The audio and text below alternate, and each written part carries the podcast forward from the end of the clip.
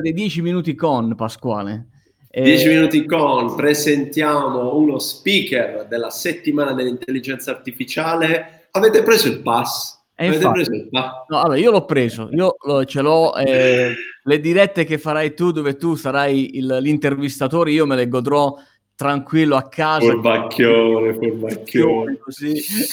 Furbacchione, furbacchione. domande farò. No, intanto la cosa che voglio... Eh, alcuni mi hanno scritto dicendomi, ma i video che state dando, sono, è questa la settimana dell'intelligenza artificiale? Attenzione, no, non è questa la settimana dell'intelligenza artificiale. Questa è la settimana in cui stiamo iniziando a presentare i nostri speaker. Ok, eh, ne abbiamo presentati già quattro, ricordiamoli, abbiamo presentato Vai. lunedì, abbiamo presentato, adesso l'ordine cronologico non me lo ricordo. Eh, lunedì c'è la team, lunedì c'è la team, Marina. Marina J. Monadi, team del Centro Bravo. di Eccellenza dell'Intelligenza Artificiale. Martedì Bravo. abbiamo presentato Saverio Pepe del Coli della Murgia con il vino che parla e la sua applicazione molto interessante. Mercoledì esatto.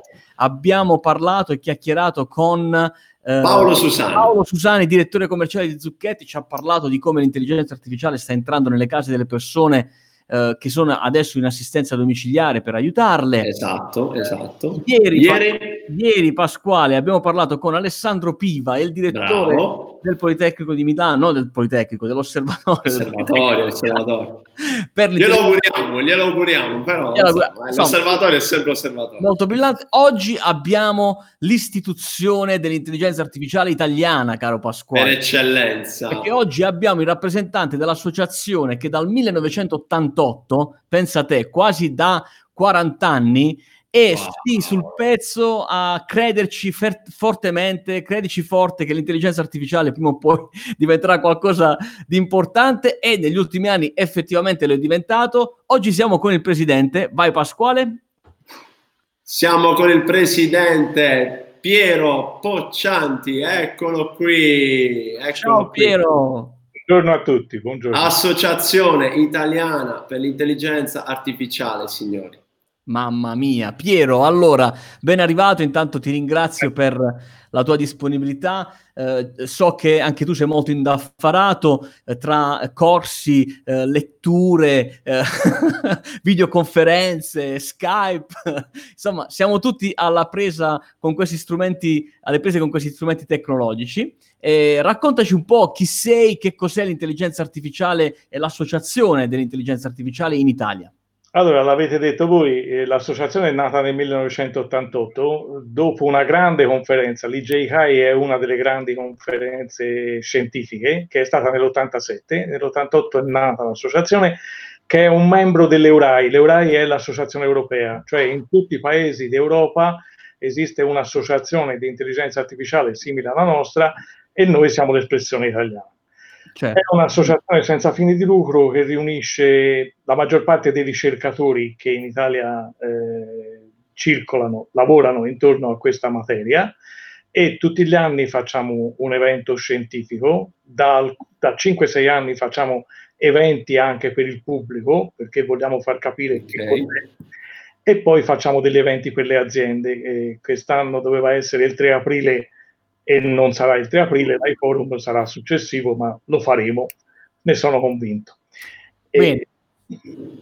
Quindi l'obiettivo principale dell'associazione è quello di mettere insieme i protagonisti di questo mondo e, insomma, c'è poco da difendere a livello di diritti, ma c'è tanto da raccontare, c'è tanto da far capire, c'è tanto da divulgare, no? Questo è il messaggio che l'associazione sta mandando eh, sui social, siete anche molto attivi, complimenti. Eh, noi nel nostro, nel nostro, piccolo stiamo contribuendo alla divulgazione con il nostro progetto del podcast eh, su tutti i canali dell'intelligenza artificiale spiegata semplice, come piace dire a noi, ma so esatto. che anche a te esatto. piace raccontarla semplice. Dio, raccontaci un po' qual è la tua visione, che cosa oggi l'intelligenza artificiale può fare e che cosa ancora non ci può permettere di fare.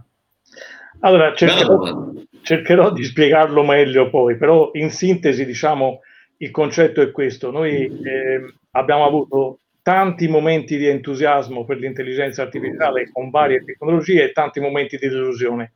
I ricercatori li chiamano primavere ed inverni dell'intelligenza artificiale. Diciamo, in sostanza, eh, noi abbiamo metodi che eh, riescono a far fare alle macchine quella parte di intelligenza che va intorno alla logica, intorno al ragionamento, e metodi che, in, che, che riescono a far fare alle macchine cose che riguardano la percezione. Oggi stiamo avendo grandi successi su questi ultimi strumenti di percezione, quindi abbiamo macchine che riescono a vedere e a riconoscere oggetti dentro una fotografia, ma anche in un filmato. Abbiamo macchine che riconoscono il parlato, riconoscono i suoni, abbiamo macchine che fanno diagnosi sì. e riescono a riconoscere dentro una radiografia un problema, per esempio. Certo. diciamo che dove ancora non abbiamo grande successo è sulla capacità di astrazione. Cioè mm. queste macchine sono capaci di fare il riconoscimento, da quell'altra parte sono capaci di fare ragionamenti, però eh, l'astrazione è qualcosa che per ora sanno fare soltanto gli umani. Mm. E stiamo lavorando su questo, anche perché astra- astrarre vuol dire anche spiegare il proprio comportamento e questo diventa importante se abbiamo una macchina che si muove autonomamente eh, deve essere una macchina che poi sa spiegare perché ha fatto una certa certo. eh, questo è forse il punto più debole in questo momento. Ciò nonostante i successi sono sotto gli occhi di tutti, noi abbiamo delle macchine che oggi superano le capacità dell'uomo in tanti contesti. Questo non ci deve meravigliare perché eh, le ruspe fanno le buche meglio degli uomini e nessuno si metterebbe a fare una gatta o una ruspa. Quello che ti sorprende ci sono compiti intellettuali dove oggi eh, le macchine ci superano, però eh, intendiamoci, sono degli idiot savant, cioè sono delle macchine che sanno fare una cosa molto bene, poi eh, quando li facciamo fare un'altra cosa eh, non la sanno fare. Noi invece siamo più flessibili. Ok. Certo, certo, certo. Ehm, e quindi diciamo l'intelligenza artificiale vista dallo, dalla, dal vostro osservatorio, perché in realtà voi come associazione poi eh, avete tanti interlocutori, avete le aziende che producono algoritmi di intelligenza artificiale, avete la ricerca, come dicevi bene, eh, quindi la parte delle università, eh, ci sono le start-up, cioè chi sta partendo in questo momento con delle idee. E, tu, dal tuo punto di vista, adesso eh, come in Italia, eh, come vedi la situazione italiana? Perché insomma in giro per il mondo ci sono tantissime esperienze, ma in Italia in questo momento, poi ce l'approfondiremo durante la settimana, eh, però esatto. una, diciamo una tua pillola rispetto a questo argomento? Allora, eh, l'Italia ha dei ricercatori di grosso spessore, mm. purtroppo stanno diventando anziani perché eh. i ricercatori più giovani vanno via, mh, mm, perché purtroppo eh, vengono pagati troppo poco e anche se sono affezionati a questo paese sono costretti ad andarsene. Abbiamo una situazione, abbiamo una situazione di startup eh, brillante perché abbiamo delle startup fantastiche, ma anche quelle hanno pochi soldi e quindi spesso sono poi acquistate da aziende di altri paesi. Certo e abbiamo una situazione di industria che è ancora abbastanza indietro. Quest'anno abbiamo visto un salto in avanti, cioè la gente comincia a rendersi conto nell'industria che deve investire su questi strumenti e può ricavarci qualcosa. Però abbiamo un problema, abbiamo anche un problema governativo perché eh, l'Europa ha tirato fuori una call, ha chiesto a tutti i paesi di fornire una strategia e in questo momento l'Italia è l'unico paese europeo che non ha ancora risposto. Mm. Quindi abbiamo degli spazi di miglioramento, insomma, tanto per intendere. Si può migliorare tanto, Pasquale. Eh, noi lo ripetiamo molto spesso durante le nostre puntate del podcast ogni lunedì. Eh, c'è tanto da migliorare, però noi il nostro contributo insieme a voi lo stiamo dando una divulgazione. Quando ti ho chiamato, eh, forse era quasi un mese fa, per dirti del, eh, della, dell'AI Week ho trovato in, nel presidente una persona molto entusiasta di poter partecipare a questa manifestazione e di cogliere questa opportunità, per cui di questo voglio ringraziarti. Ma oggi che hai visto il parterre completo degli speaker e ancora non è completo, qualcosa ancora verrà fuori. C'è ancora qualcosa. Che cosa, che cosa è diventata secondo te uh, l'AI Week? Cioè, in, in termini positivi, ma anche se ci sono delle critiche costruttive, faccele pure. No, eh, secondo me è un buon momento soprattutto per fare chiarezza, perché ce n'è bisogno, perché la gente ha ancora in testa quando si parla di intelligenza artificiale il robot antropomorfo eh, e per carità ci vorremmo arrivare tutti, ma siamo molto lontani da quel tipo di oggetto. E quindi è importante che la gente si renda conto di quello che effettivamente si può fare, di quali sono i limiti e anche quali sono le grandi opportunità e i pericoli che sono dietro ogni tecnologia, perché anche un coltello affilato può essere un buono strumento, però bisogna stare attenti a non tagliarsi. Eh, Quindi certo. ritengo che voi stiate facendo un buon lavoro che è in sintonia con quello che facciamo noi e per cui volentieri ho accolto l'invito eh, perché ritengo che sia molto importante che eh, passiamo cultura. Bene.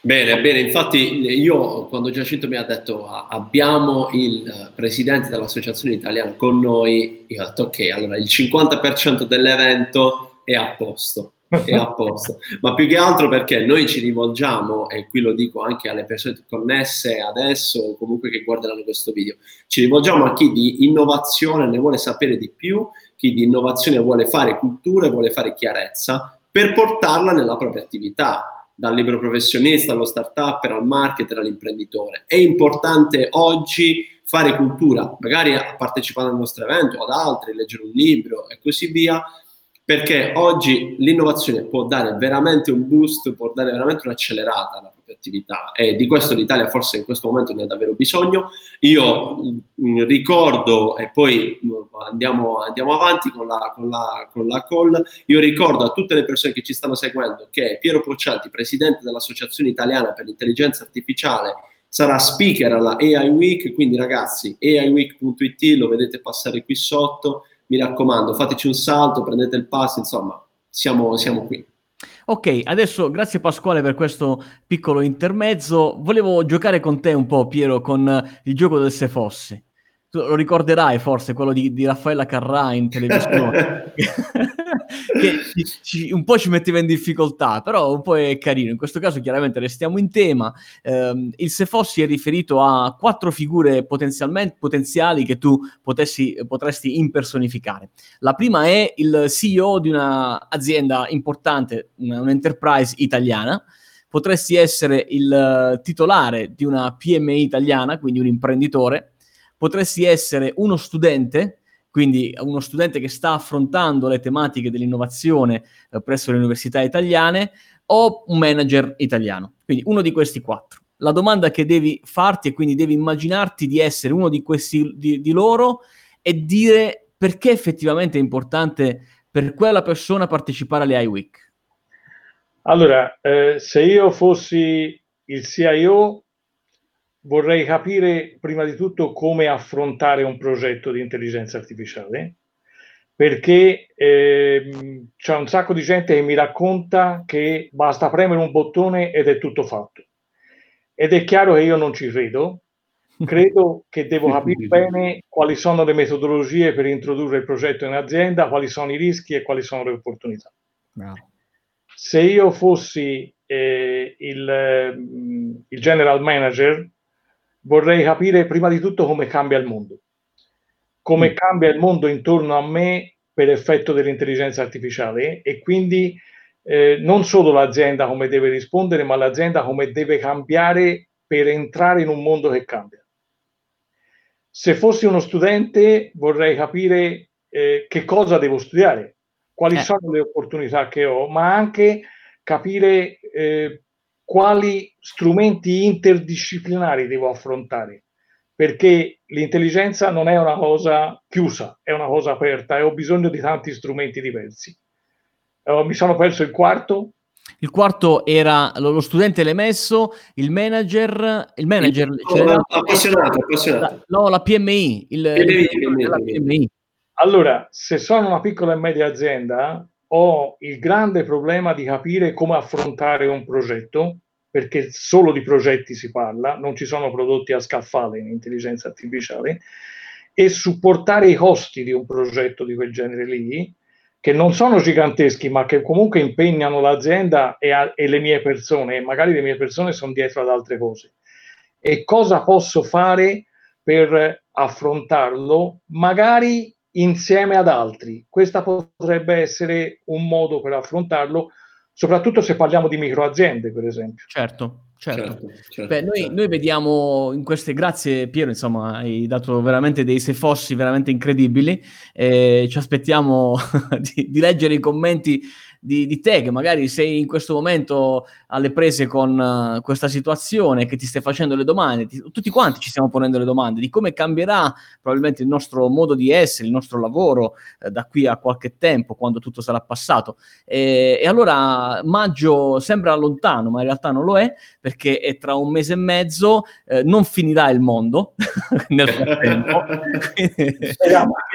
sai Piero, adesso la gente ha come obiettivo questo famoso 3, 3 aprile, che sembra che sarà, che si, chissà cosa accadrà. Il, il, mondo andrà avanti anche dopo il 3 aprile. Anche dopo il 3 aprile, anche dopo il 3 aprile. Per cui ti aspettiamo, aspettiamo tutti quanti voi alla AI Week, che sarà una, una, diciamo, un'immersione di, di formazione, di informazione, ma soprattutto se io dovessi pensare a cambiare qualcosa nella mia azienda, eh, seguire la AI Week perché poi dopo quella settimana avrò chiaro come si approccia un progetto di innovazione legato all'intelligenza artificiale, quali sono i player principali che stanno proponendo soluzioni di intelligenza artificiale, come è messa la parte governativa, le regole, no? quindi la privacy, eh, le regole del governo, della comunità europea, eh, ma anche casi d'uso specifici di come le aziende stanno già portando benefici grazie all'intelligenza artificiale. Stiamo chiedendo agli ospiti, caro Piero, anche di portare i loro fallimenti, perché da quelli si impara molto di più a volte che dai casi di successo. Eh, vedremo insomma, di mettere insieme un bel palinsesto. Piero, Grande. io ti ringrazio, eh, grazie della tua disponibilità, i dieci minuti con te sono stati davvero incredibili. Grazie. Grazie a voi. Grazie, a grazie voi. Piero, ci vediamo alle Week. Ciao a tutti, a presto. Ciao.